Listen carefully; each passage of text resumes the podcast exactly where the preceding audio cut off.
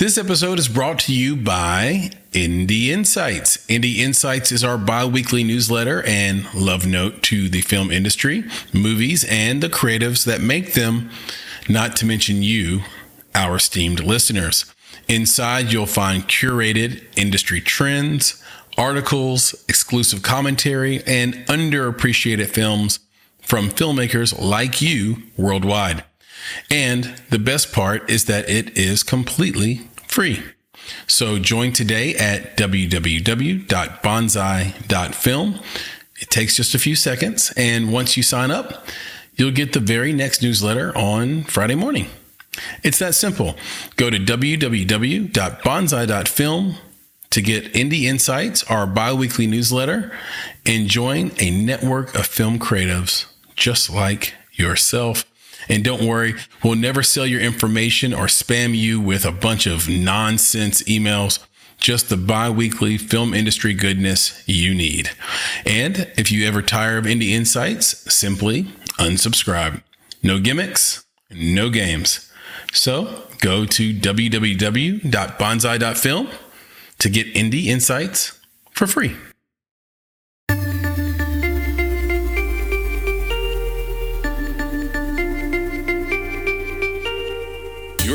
Listening to Make It, a podcast by Bonsai Creative that helps creatives in film get where they're going faster by sharing the advice, knowledge, and insights of professional creatives across the film industry. I'm your host, Chris Barkley.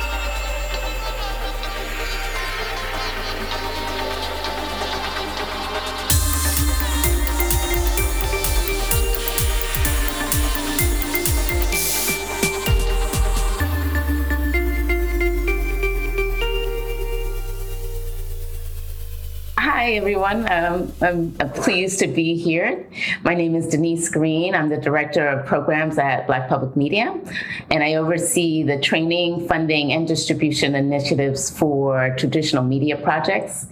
You might know me as the series producer or BPM itself for our series Afropop, which is currently be- being distributed on public television or on PBS.org. And uh, Afropop is a series that showcases films from around the world, highlighting the Black global experience. Um, and also, we currently have a rolling call that we just announced yesterday, a call for completed films. Uh, and we have an open call coming up in the fall for production funding. Um, you know, as funders, we have a number of films that are in our pipeline with upcoming premieres on PBS.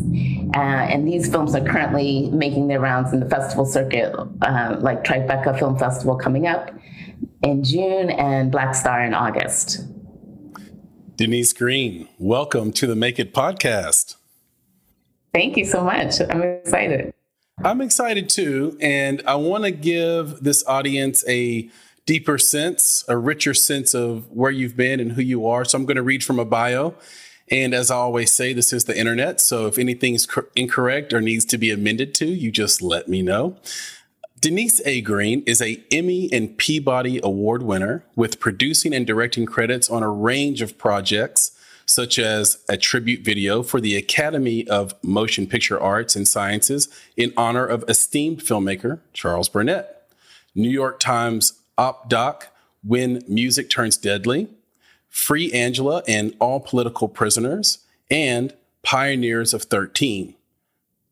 Also, the Blackside series, I'll Make Me a World, which I watched all of and I thoroughly, thoroughly enjoyed, and Blackside's Malcolm X Make It Plain.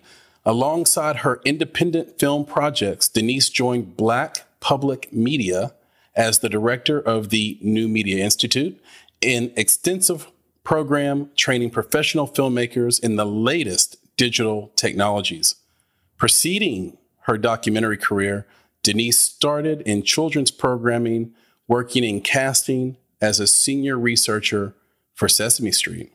Her most recent recognition in children's programming includes a Parents' Choice Award for her Nick Jr. Black History Month interstitial and we'll talk about what that means, I believe, down the line here. And Denise is thrilled to be at Black Public Media to direct funding and training initiatives such as 360 Incubator. Plus, Denise, how was that? That was great. Thank you so much. Um, I, I, appreciate the, the quick journey. Uh, just reminded of how each and every one of those projects shaped me in one way or the other. Uh, so I appreciate that. Yeah, it's it's kind of remarkable what a, a good summary of your career can do.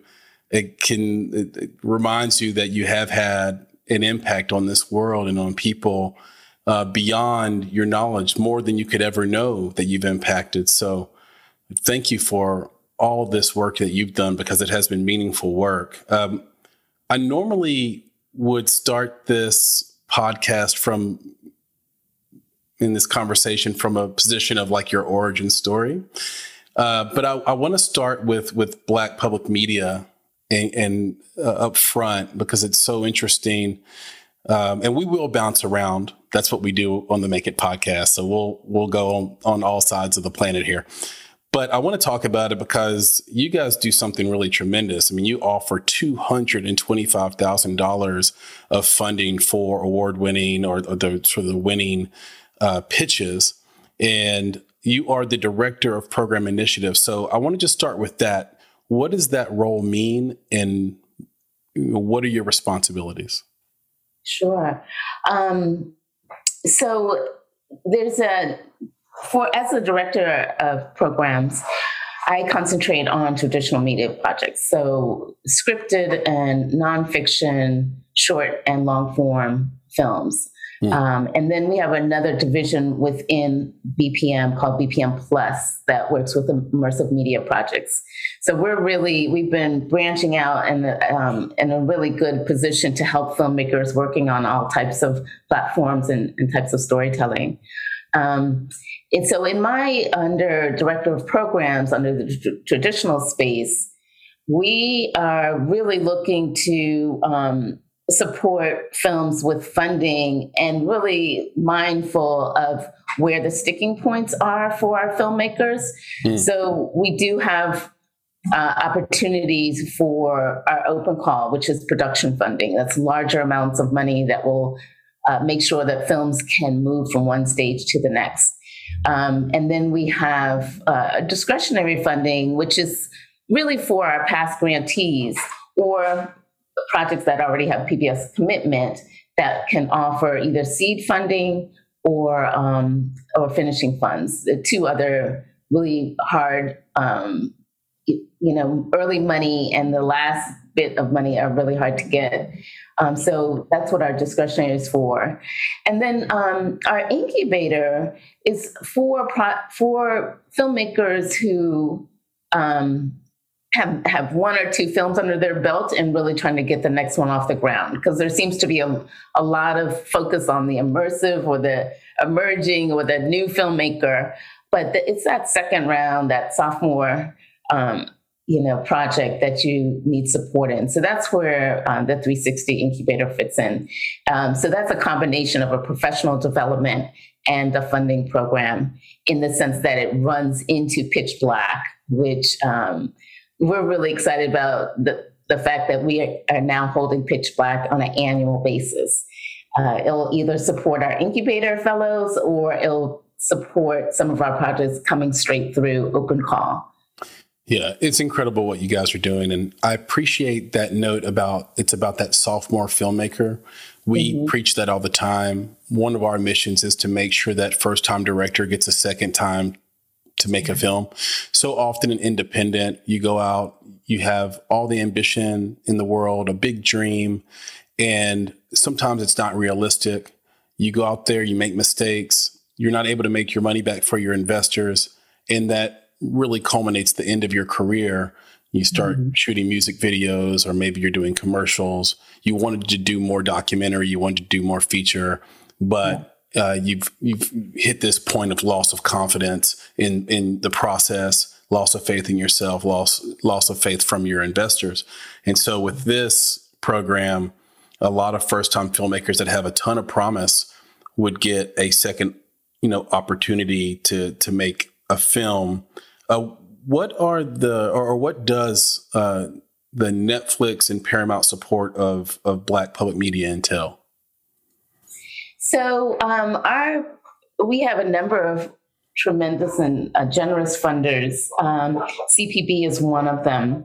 And so when it comes to our project awards, um, that's primarily um, the support of CPB. And um, when we have Netflix and uh, Paramount coming in, they're coming in to help our programming. So, um, like pulling off Pitch Black, um, there's a there's you know some funding that needs to support those activities and that's what they're there for. And it is because of that additional support that we're able to hold this annually. So we're incredibly thankful um, that we can do that. Um, and also uh, our additional our new partnerships um, will help us um, focus, be able to focus on certain areas. Like we'll be able to focus on shorts only, or children's program only, yeah. or maybe environment only. So it gives us, um, you know, uh, several different avenues to to present to our filmmaking community.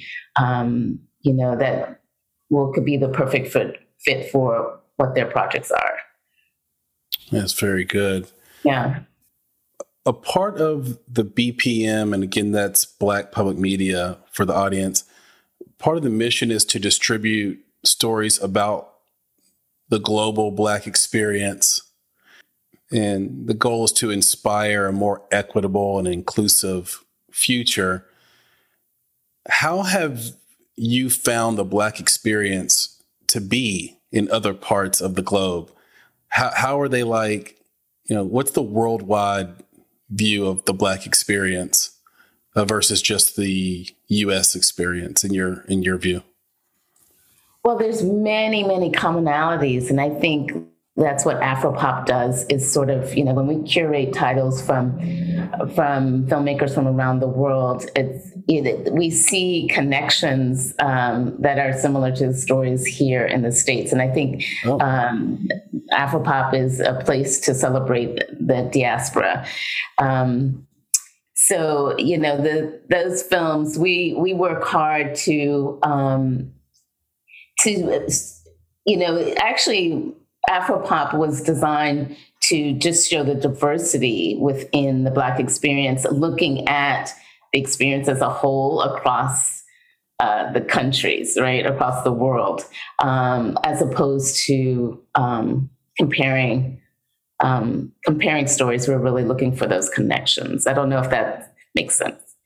It it, it does, and mm-hmm. it's um, it's an interesting phenomenon, though, right? Like that, you know, we understand where some of the black experience, at least that's negative, comes from in the United States. Like it's very obvious, right?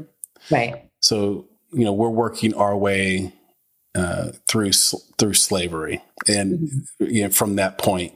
And um, one of our mentors, Dick Gregory, used to always say that it took the Jewish people nine thousand years to do that. So just give us some time, and, and we'll we'll be where we need to be. Um, sort of as a response of, of people being critical, uh, particularly sort of white people being critical of of how uh, little you know black people have accomplished as a community, which is a completely uh, unfair narrative. Um, but it, it is interesting that you know you go to other places around the world and you can kind of find similarities in those disparities.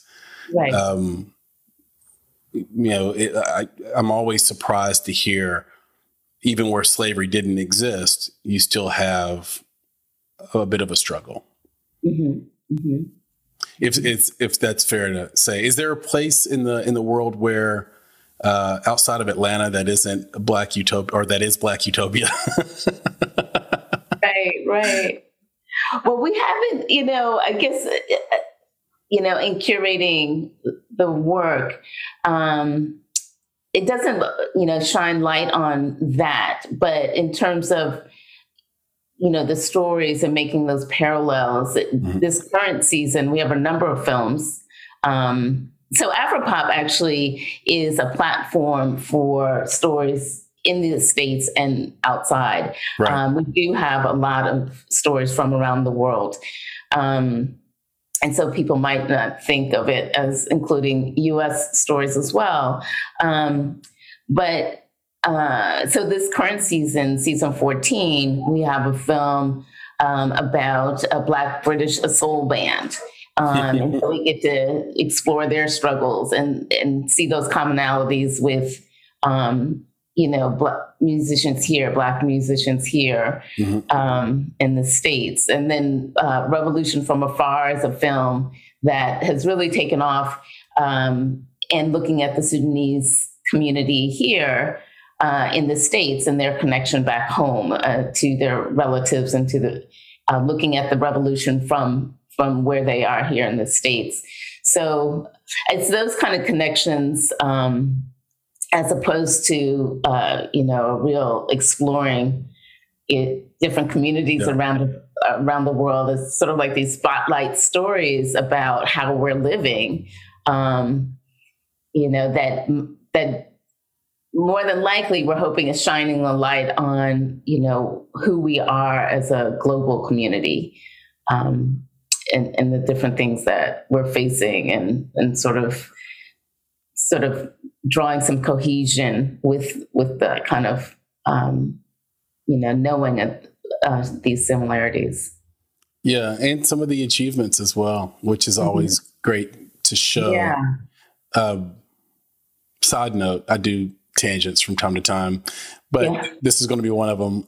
Watching um, your documentary series, "I'll Make Me a World," you know, I was a kid when I watched The Color Purple. It's one of my favorite movies of all time, mm-hmm. and so because I was a kid, I was not aware of all the pushback the movie got from black men, mm-hmm. and mostly in some of the black community, and watching that introduced an idea to me that I lived through but don't remember. And it was a weird, surreal feeling like, how could anyone watch this movie and not just see absolute greatness? And, right. and, but I think whenever any of us are put on the spot, uh, even if it's true, you know, we don't see that in ourselves. And it, it, reminds me of a piece of advice I got a long time ago that I've held on to for a while now, which is if you ever want to know something about yourself, ask someone else. Mm-hmm. Mm-hmm. Uh, and they'll tell you exactly who you are and what you're lacking and what you're like and what you might do in a way that you won't understand. You don't know you're that way. And if enough people tell you tell you you're a certain way, that's probably how you are being perceived or how you actually are. Right. Um, so that was that was great, and I, I thank you for being even a part of that and that letting that exist in the world. Now, you probably wouldn't describe yourself, Denise, as a gatekeeper, mm-hmm. right? And I don't think I would describe you that way either. Mm-hmm. But I know for this audience, a lot of the folks listening, they want to know how to pitch. And so we hear that all the time. I was just on a panel this weekend on how to raise funds and, and what makes for a great pitch. And you're an individual that listens to pitches and gives away money. So I thought for this audience, it'd be great just to hear from you. Um, what were the winning elements for the pitch on on Wednesdays in Mississippi, which is uh, Marlene McCurtis and, and Joy Silverman? Yeah, uh, what a great project um, and a great pitch. I have to say that all five projects that pitched that day um, came with all the wonderful elements uh, of a pitch, starting with the passion um, and the story. Um, so, you know, I think um, when we're listening to pitches, we want to hear um, that the passion's going to take to the finish line. So, and that passion's going to drive the the really intense storytelling and deep dive that it takes to to you know build the story. But then all those other elements, thinking about you know that funding gap, um, putting some some thought to what the engagement or their audience uh, uh, strategy is going to be. So. Um, you know the bottom line it's it's about the story and then the, all that passion that that fuels it um, but just to be, and I have to underscore the, the story part because sometimes there's a lot of passion that packages a strong idea or um, just, um, it almost comes off like advocacy, um, but just wanting to get a message. And so those are easy to tease out. And, um, you know, I encourage anybody that's pitching to, to you know, sit back and think, okay, I do want to talk about the environment, but what's my story? Um, that kind of thing. So that's that's ex- that's perfect, and it's really great to hear it from you because it validates something that we've been saying for six years now, which is that story is king, and. Mm-hmm. When we've invested in our films, we invested in the filmmakers. We, we call them filmmaker founders because yeah. we view them as founders of startups. Yeah. And sometimes you sit in a room with some of these guys and gals and you're like, oh, they're going to do it no matter what. Right. They're so passionate. They're so they're on it. Uh, they're going to do it whether we get involved or not. And let's get on this moving train. Right. And to me, that's really what it comes down to. I mean, there are a lot of elements of pitch, and I, I do, you know, honestly find it easier, at least for me, to find reasons to disqualify you uh-huh. than to look for reasons to qualify you. Right, right. Like, oh, this is going to be a rights issue, or right. oh, I don't think they can execute, or or they're not as passionate, or their story is isn't there. For example, right? right. And so right. That that's my approach. But I, I I love that we're similar in in that approach yeah. for figuring out what a winning yeah. what a winning pitch is. Um, this is great because people listening to this should go out right away to the website and figure out how they can be a part of this. So that's what I'd like to ask you next is um, you talked a little bit about the 360 incubator program already, but can you tell everybody how they can get involved, how filmmakers can get involved in this, where they should go step by step? Sure. So, um, our 360 incubator is coming up. That is one program that is every other year because it's pretty um, intensive. Um, it's it will have an application um, much like the open call. In fact, this year we're going to fold it into the open call. And as um, looking for filmmakers with experience, we're looking for projects that are in well into pre-production or early in, in production. And it can be on any subject matter. It can be uh, short form long form. And um, it'll be a standard application and for us we do uh, a two-tier process where we lean on our community of uh, filmmakers season makers uh, programmers um, funders to help review the films, the applications, mm-hmm. and um, and then from there we'll offer a spot in the incubator. We'll have we're looking at five spots right now, and um, you know the it'll start it'll kick off in January. The actual incubator will run from January to March, and at the end of April is pitch black. Wow. Um, yeah. So if you have a project idea that's in early production um, the, the open call that's coming up. It'll be announced in August. Uh, applications will open in September. Uh, that's the opportunity for you. So the incubator, I should just say that, you know, uh, in considering it, it's a it's a workshopping experience. We pair you with a mentor, um, and then so you'll have access to someone in the field to ask answer questions, and it could be on anything.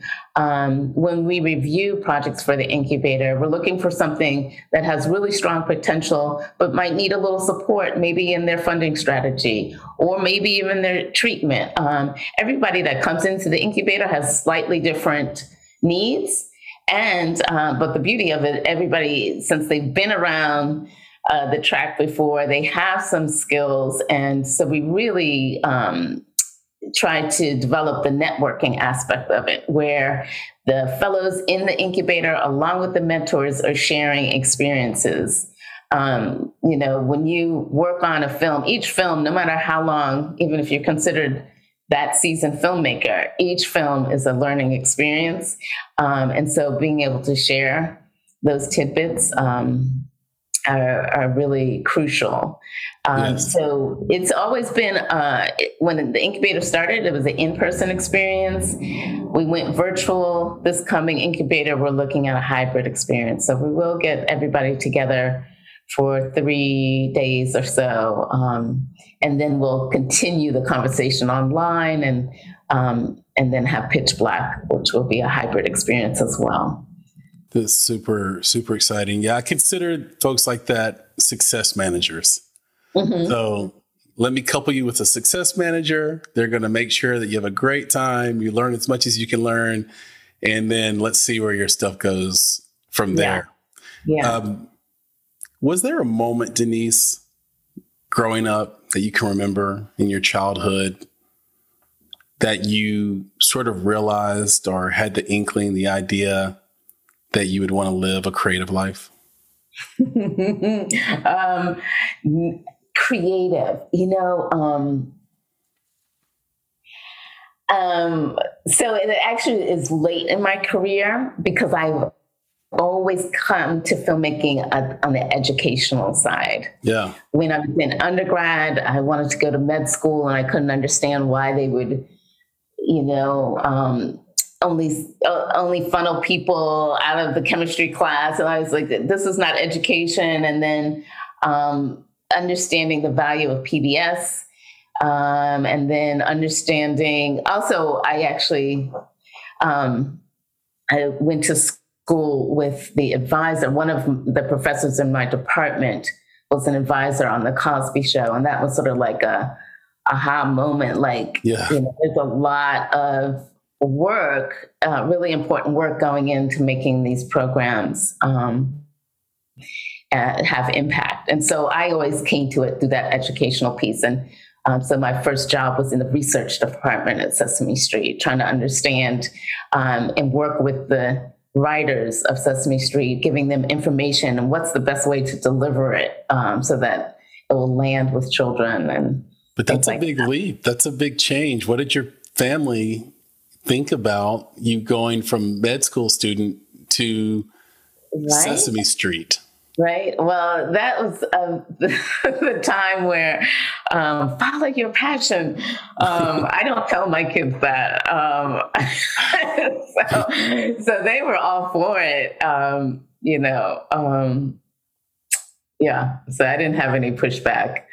Well, my daughter, who's uh, just graduated college, uh, went through the same thing that you described. She want she wanted to be a peds doctor, and she had to be funneled through this chemistry class and she had to get a certain grade in that chemistry class in order to graduate and then be accepted to the uh, next part of academia to, to be a doctor.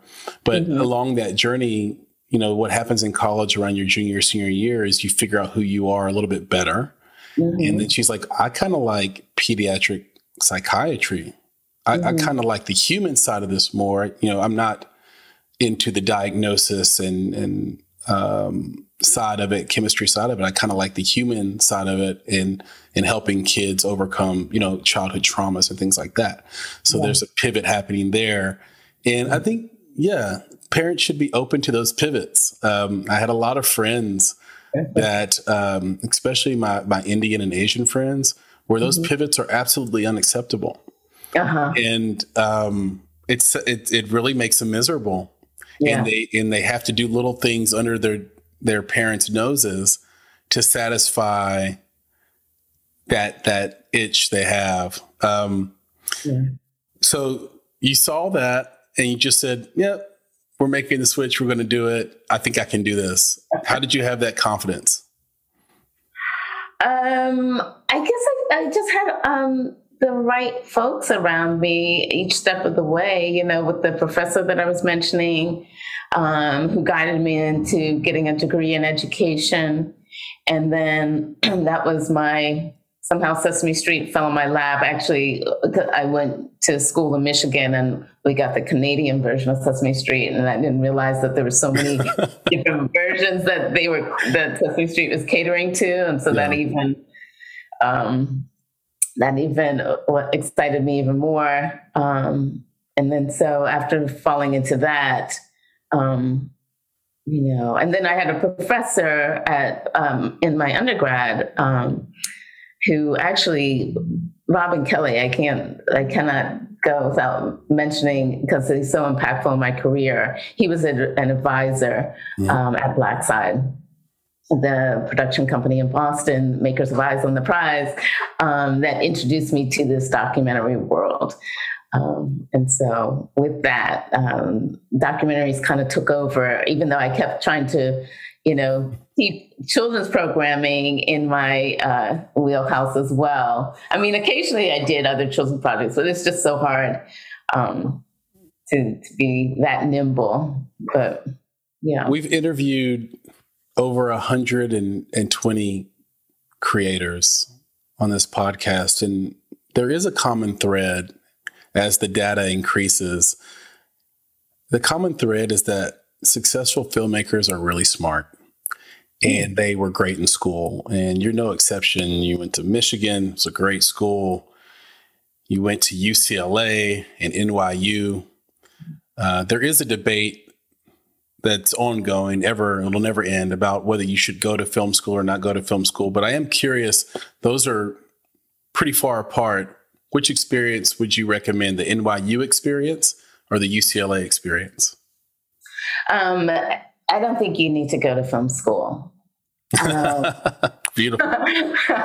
but um, but it was still very helpful my experience at nyu and how I used it was I was already working in um, at Sesame Street at the time, and they went on hiatus, and I had to do something with myself. And while I felt like I could contribute and um, felt very good in what I was doing in research and casting, um, at that point it's probably just research. Um, no, it was casting as well because when I got into NYU, then I can be really confident what a grip is and a gaffer is. And so all these mm-hmm. terms yeah. um, really started to make sense.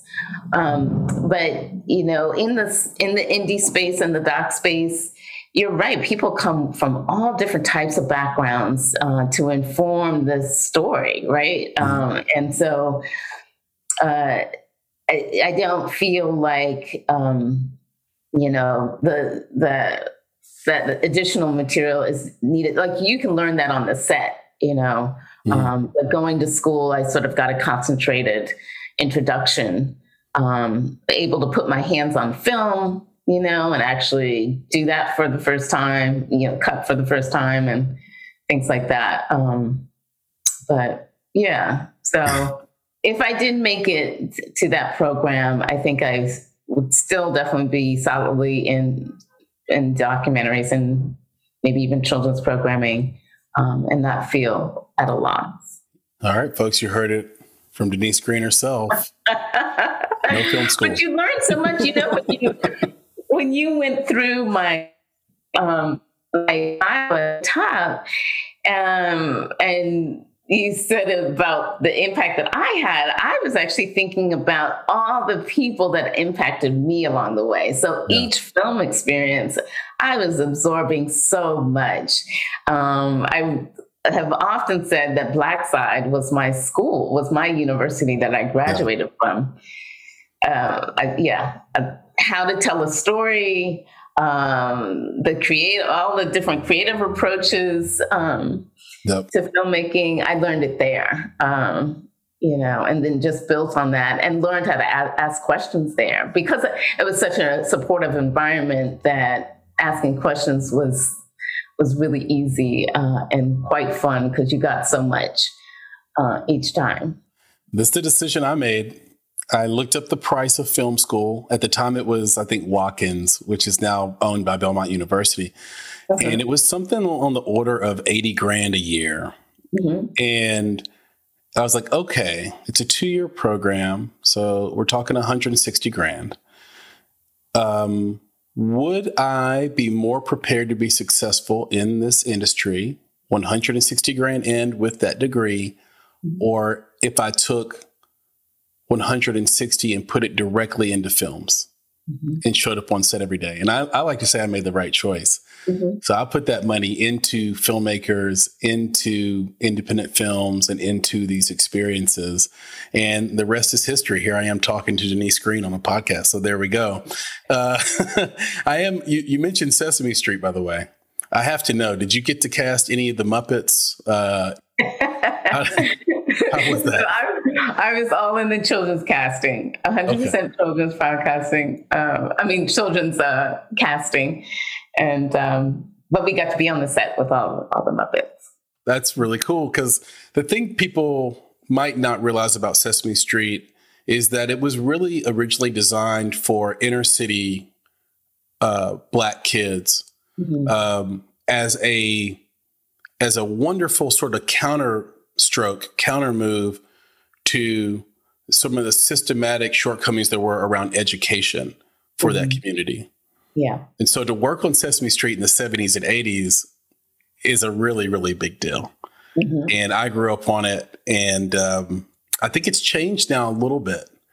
Um, I, you know, I haven't seen it in a while. And I don't think it's as popular with kids as it used to be. Mm-hmm. I'm not a kid, so I don't know. Maybe some kid listening to this can tell me, hey, Chris, no, it's super popular.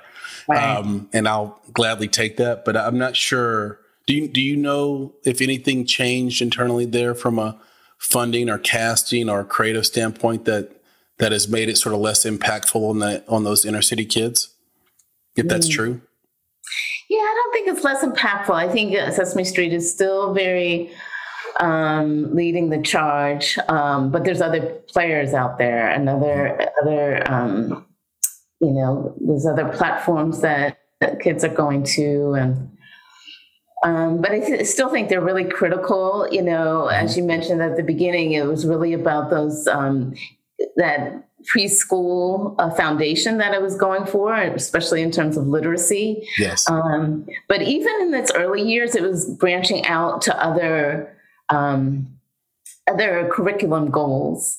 Um, and I know by the time we got to um, 9-11 well before then you know they dealt with death with mr hooper and things like that. So they would take on really big um, uh, take on really big challenges to support um, preschool age.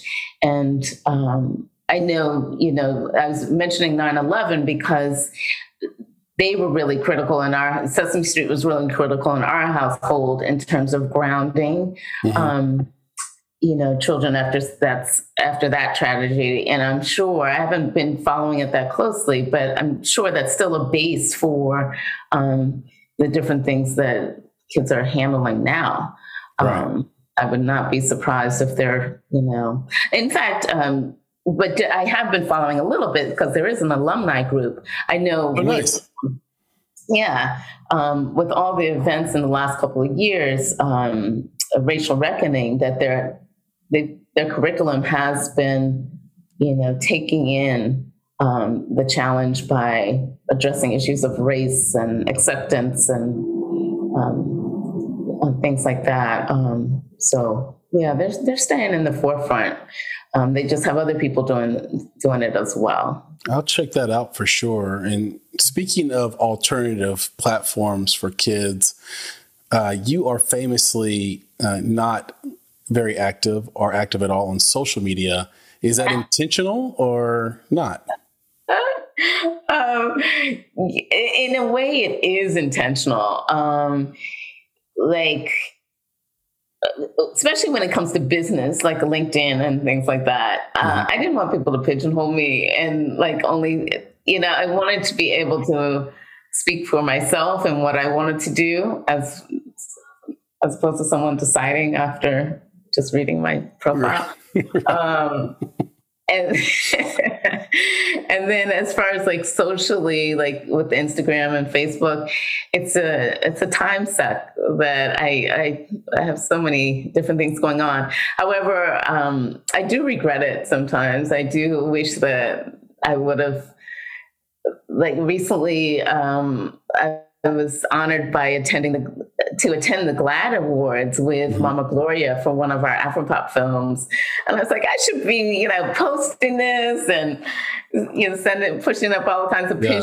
pictures, but I didn't. Uh, and so I, yeah, it's moments like that where I was just like, yeah, I need to up my profile a bit. When you were at the GLAAD Awards, did you meet Alex Schmider? I didn't. No. Uh, we had we had him on uh, the podcast. And he, he oh, neat. Uh, um, definitely. I don't know what number episode that is, but we'll put that uh, maybe in the show notes. I'll have Elise do that. But oh, definitely go back and check out that episode. I think you'll love it. And same with everyone listening.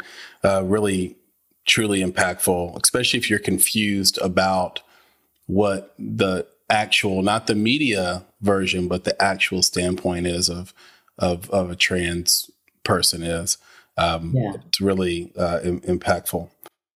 How can a documentary address the rise of, or the seemingly increasing rise of, of white supremacy in a new way that brings society together instead of fostering more division? Mm-hmm.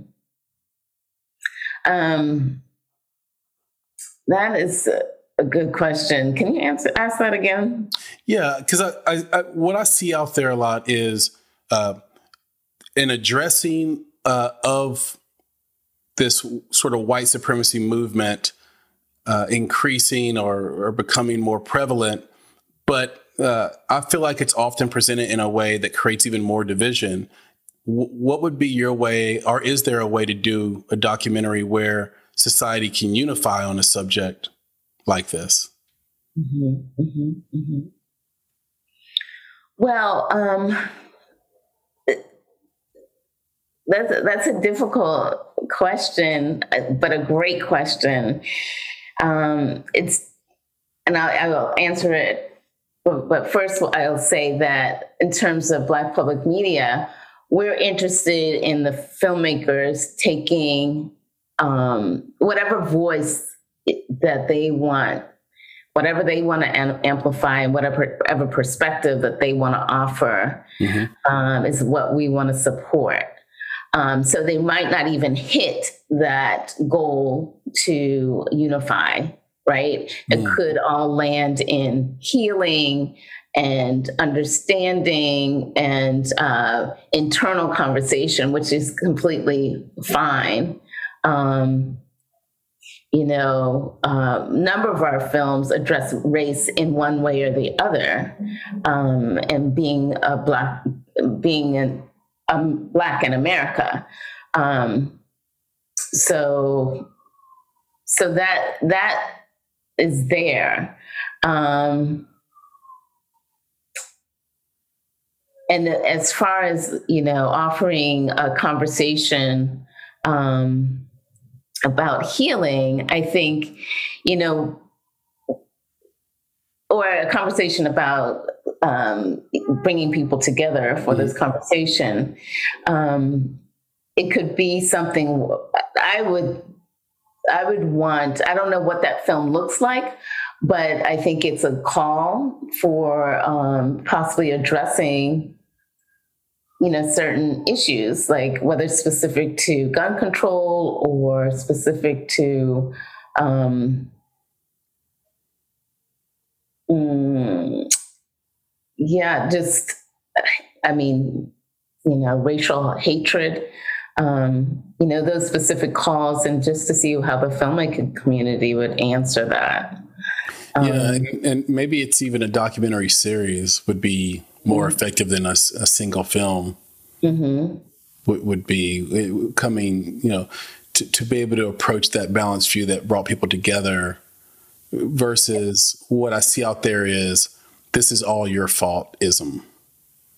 And right. accept it, you right. know, kind of thing. Right. And I also feel like a lot of that the onus goes on the white community, right? And I feel like um, they need to ask the question and then they need to solve you know have those conversations solve the problem in figuring out what that conversation is oh that's really interesting yeah like like maybe that film should be by a white director white filmmaker mm-hmm.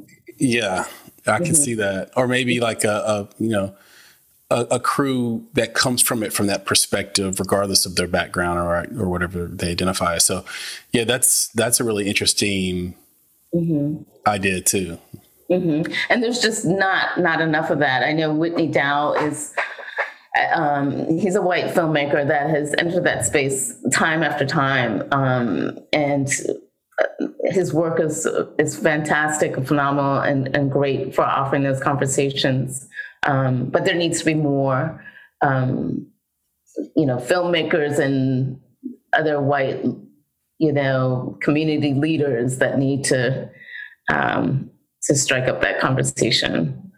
Yeah, without um, question. Um, I'd, I'd love to turn this conversation towards tools and tactics of the craft for this audience. And you've been quoted as saying that uh, one of the sort of early mistakes that indie filmmaker makes is is not getting an accountant or an investment advisor. So why should we get an accountant and an investment advisor at the pre-production stage? Yeah, um, at the yeah, um, or at any stage. I don't want to pigeonhole you. Right, right. It's at your early career stage when you've decided that you're going to be a filmmaker, independent filmmaker. You really need to know what that means in terms of business. Mm-hmm. Um, what do you do? You need to set up a small company. So ask your accountant, ask your uh, investment advisor. Um, you know, just have those conversations early on so you can set up um, you know, a cushion for yourself so you can move from project to project. Um, and then and then I, I bet you in turn that will help negotiation skills when it comes to working on other people's projects and making sure that you're paid so that you can cover your health insurance and your retirement uh, and um, and think you know think ahead uh, yeah. just keep that cushion going. So, yeah, I'm glad I said that. I'll, and I'll say it again. I find it to be very true. Um, in your opinion and in your experience, what is the state of funding and financing right now?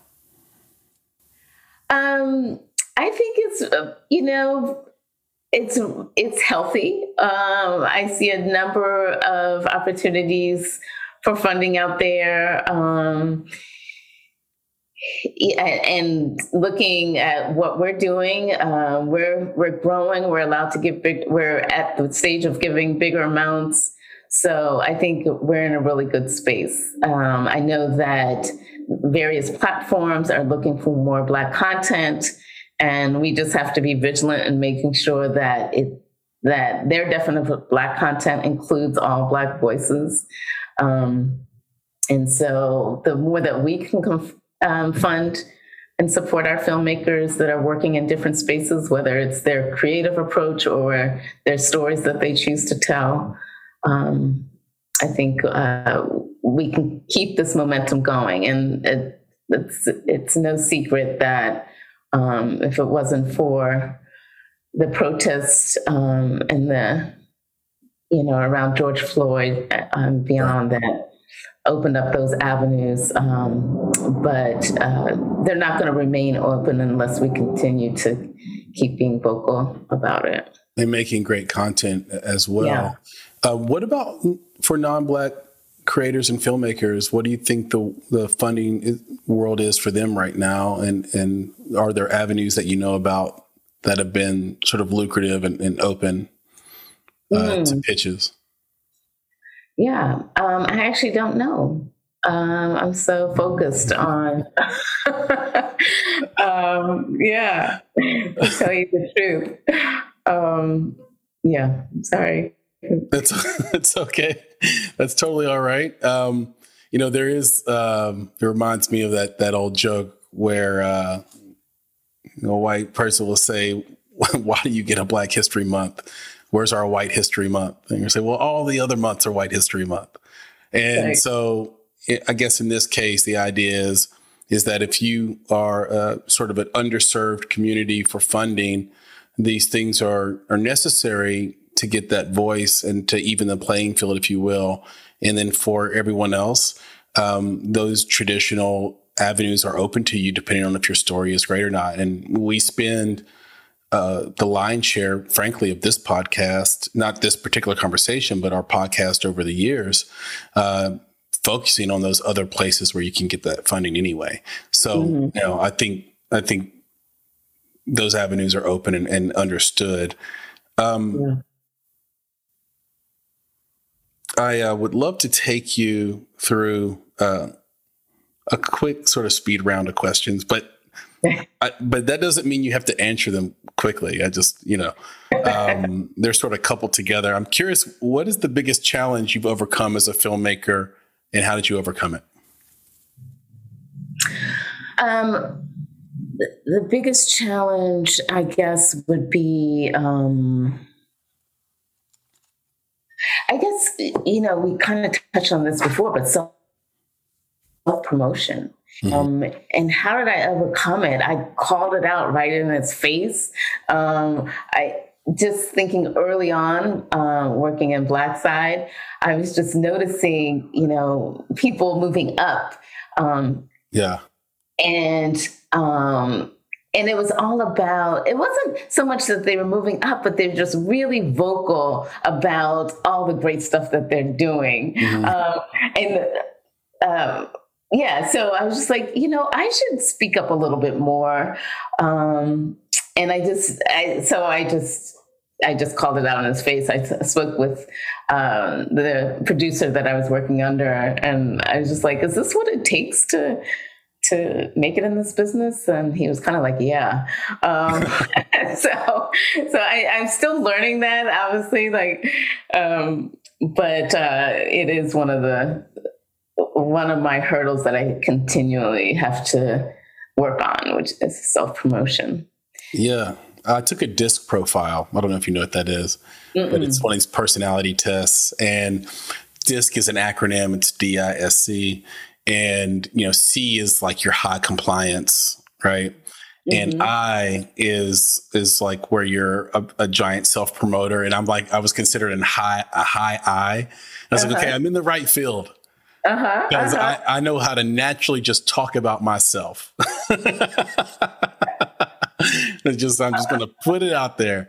So you know, it, I think anyone that wants to kind of know more about themselves, I think it's the most comprehensive personality test you can take is the DISC profile. It's okay. better. It's better than Myers Briggs to me, and it's yeah. better than Enneagram.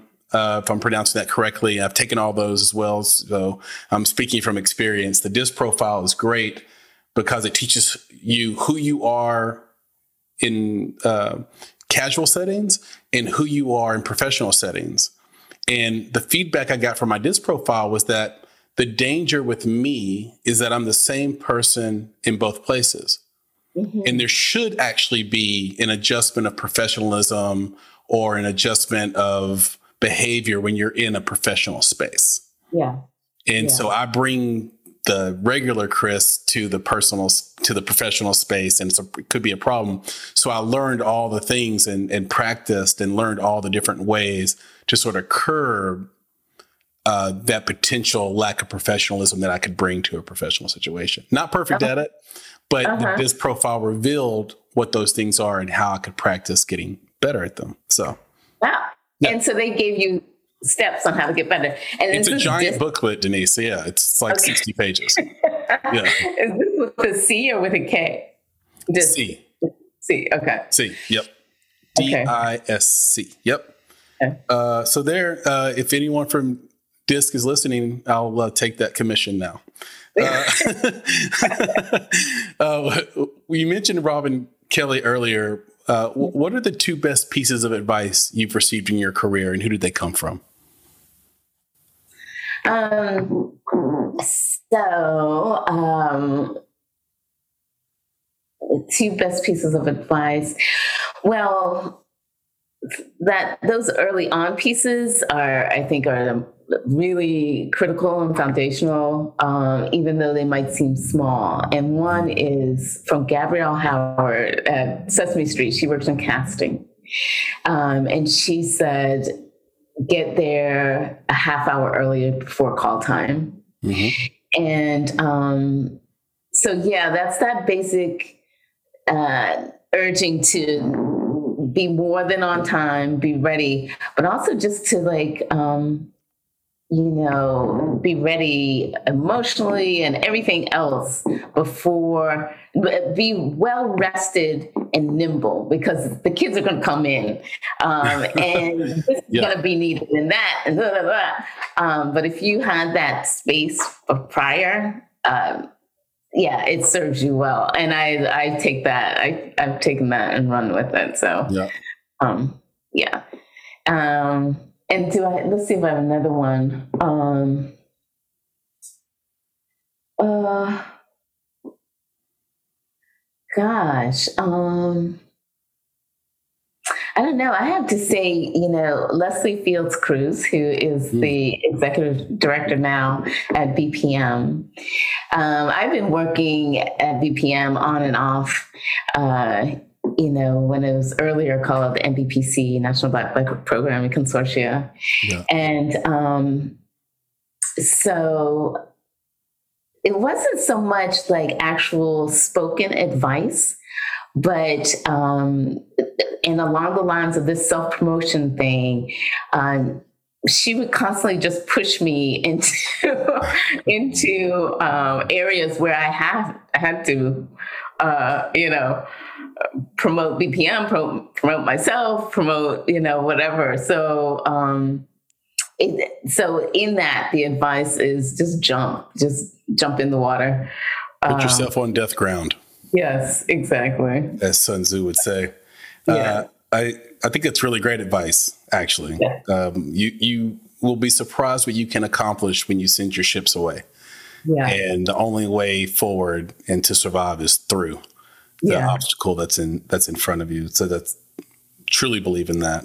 Uh, yeah. Uh, which creatives do you most admire and want to emulate, Denise? And and what do they do from a technical or skill standpoint that makes their work stand apart? Mm. Um, that's a fun question. Um, Thank you. yeah.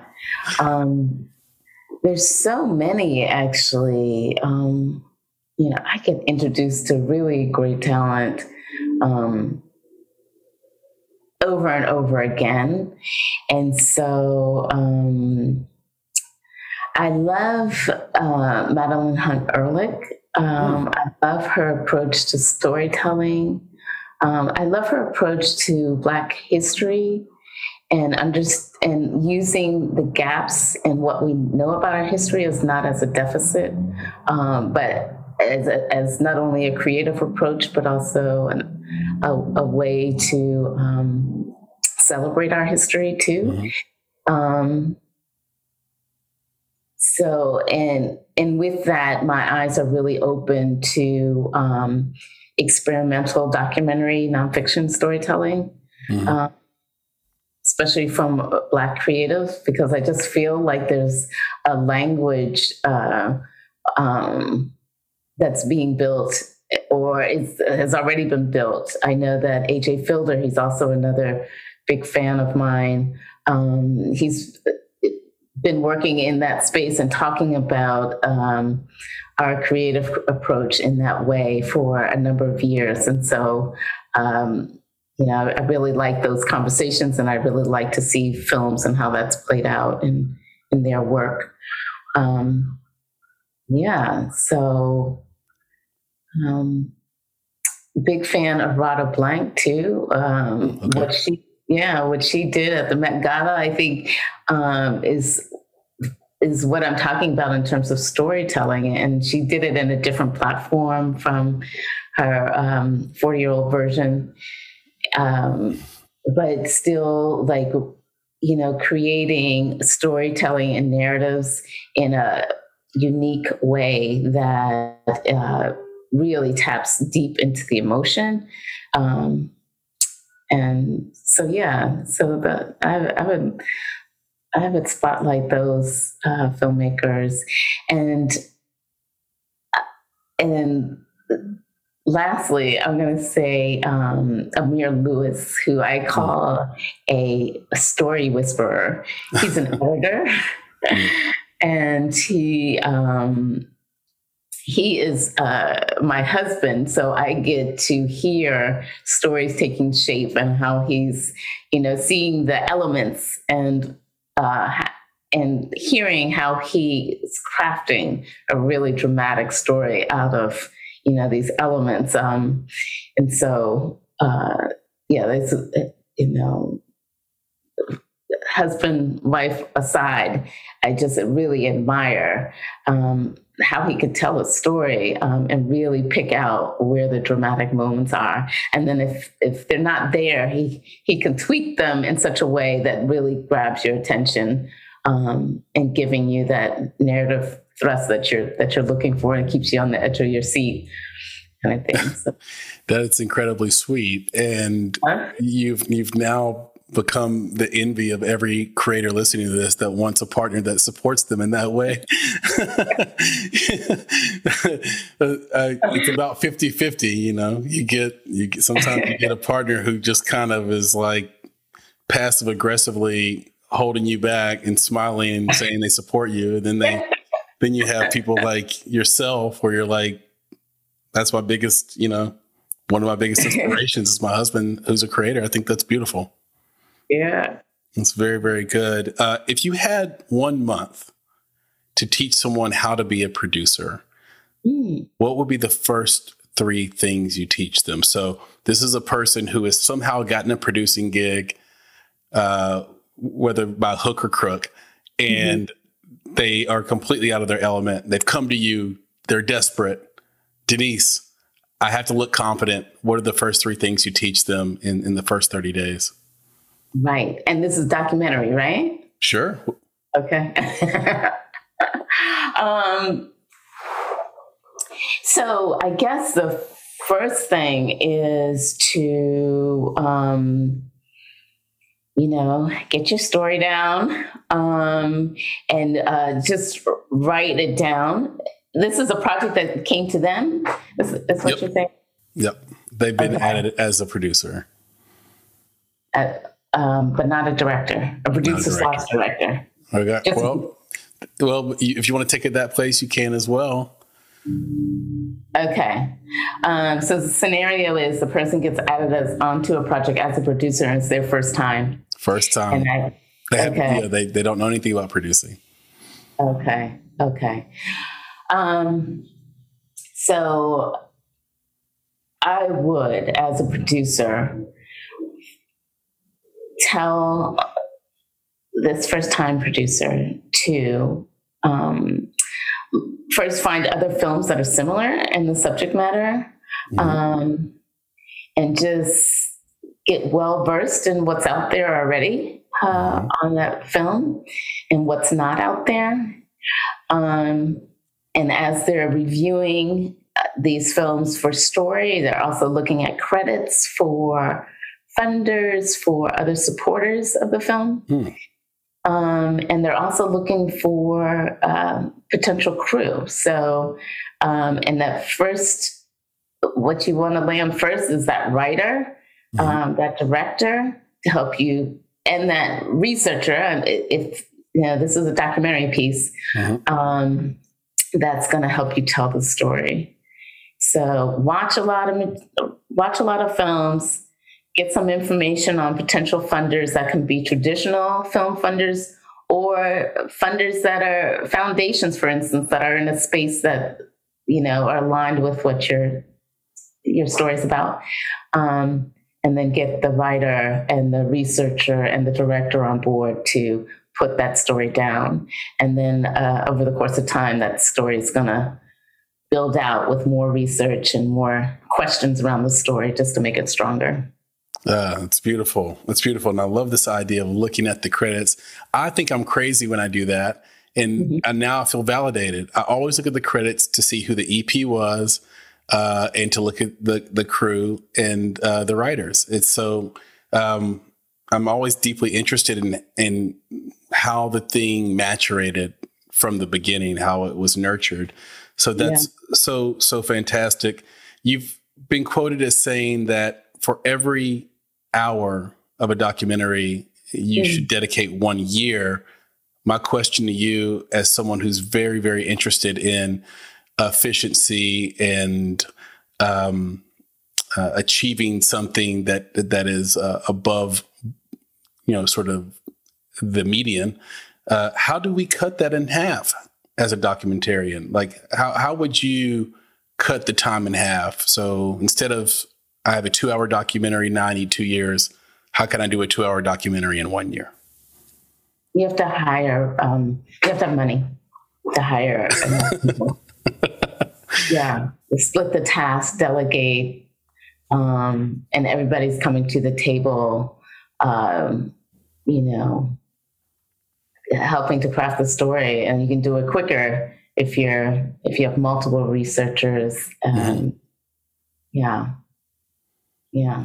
Money. Are there if if you didn't, and this could be uh, overly challenging, but if you didn't have access to that additional fund or, or funds or financing, are there any tactics that you know of or tools that you know of that could maybe take the work of one researcher and, and double it up, for example? Mm-hmm. Are there any websites, yeah. any software, any tools that you've used that kind of double the work of an of an of one person, mm-hmm. or, or, typically of one person? Mm-hmm.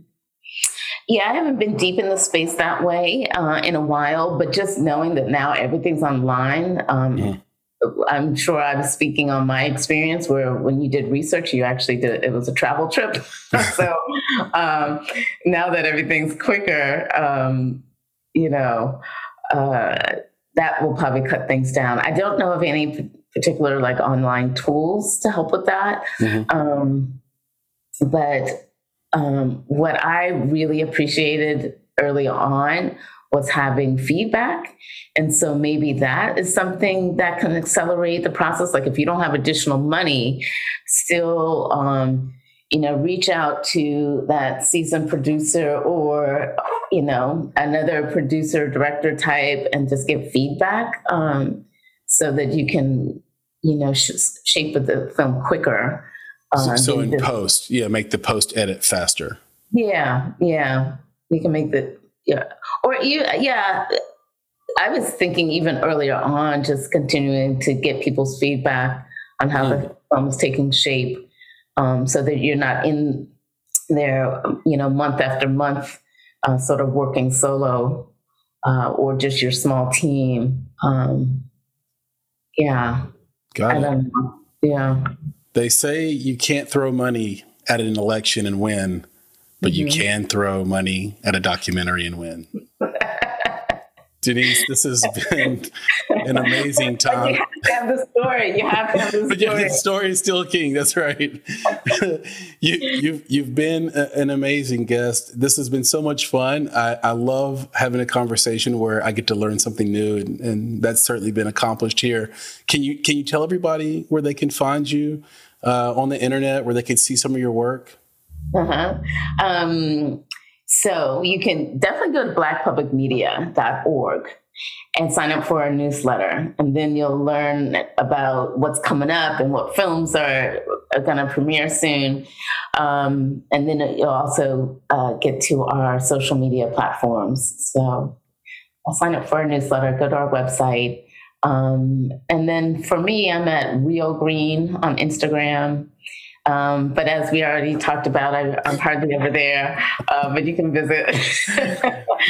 and, and, that's green with the E on the end. Uh, that's R E E L G R E E N E.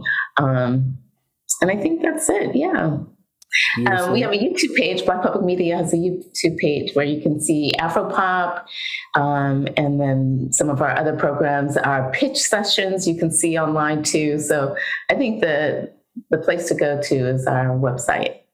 That's awesome. And then I know that you can watch some of the films you've worked on in the past at your Vimeo pages as well. And yeah, so if you yeah. type in Denise Greene into Vimeo, uh, you will get some of her stuff. You can watch it there as well and support. And I think you should absolutely do that. Um, let's end on this. Just so people know, because these episodes are published sort of well after the conversation happens. Uh, we are recording this the day after a horrible, horrible uh, tragedy in Texas uh, shooting of now 16 dead uh, elementary students. And this comes just a few weeks after a horrific grocery store shooting in Buffalo, New York. Is there a message of hope or of caution you can offer this audience? Mm. Oh wow, yeah, it's um, it's hard to stay steady uh, with the recent events, and um, I guess the message of hope, um, you know, is that is of community. Mm-hmm. And, um, you know, that's what we try to build all the time with storytelling. But, um, you know, it's not like, uh, I think everything comes in community strength, um, a place to rest and regroup and, um, and a place to build and, and think about and strategize. So all that is um, is important, and and the more we hear each other um, through, and stories can help that. Stories can just offer a, a natural place of understanding each other. Um, I think we'll be in a much better space. So, so yeah, um, that's where I think the hope lies. I love that, and it's a wonderful place to end. Denise, you are the best. And for those listening in the audience, please go out, find her, support her work on the various platforms, blackpublicmedia.org, and on Vimeo and YouTube, as she mentioned. Uh, and if you want to get in touch with me, uh, we are at contact at bonsai.film, and you can find us anywhere podcasts are listened to. Denise, I'll talk to you soon. Yes. Thank right. you so much. I had such a fun time. I really appreciate this conversation. Likewise, likewise. And I know we'll be in touch soon. Take care. You too. Bye bye. Bye. Hey, gang, one more thing before you go. I want to talk to you about Indie Insights. Indie Insights is our bi weekly newsletter and love note to the film industry, movies, and the creatives that make them not to mention you, our esteemed listeners. Inside, you'll find curated industry trends, articles, exclusive commentary, and underappreciated films from filmmakers like you worldwide. And the best part is that it's completely free. So, join today at www.bonsai.film. It just takes a few seconds, and once you sign up, you'll get the very next newsletter. It's that simple. Go to www www.bonsai.film to get indie insights, our bi weekly newsletter, and join a network of film creatives like yourself. And don't worry, we'll never sell your information or spam you with a bunch of nonsense emails, just the bi weekly film industry goodness you need. And if you ever tire of Indie Insights, we hope not, but if you do, simply unsubscribe. No gimmicks, no games. So, one more time, go to www.bonsai.film to get indie insights for free. And thank you for listening.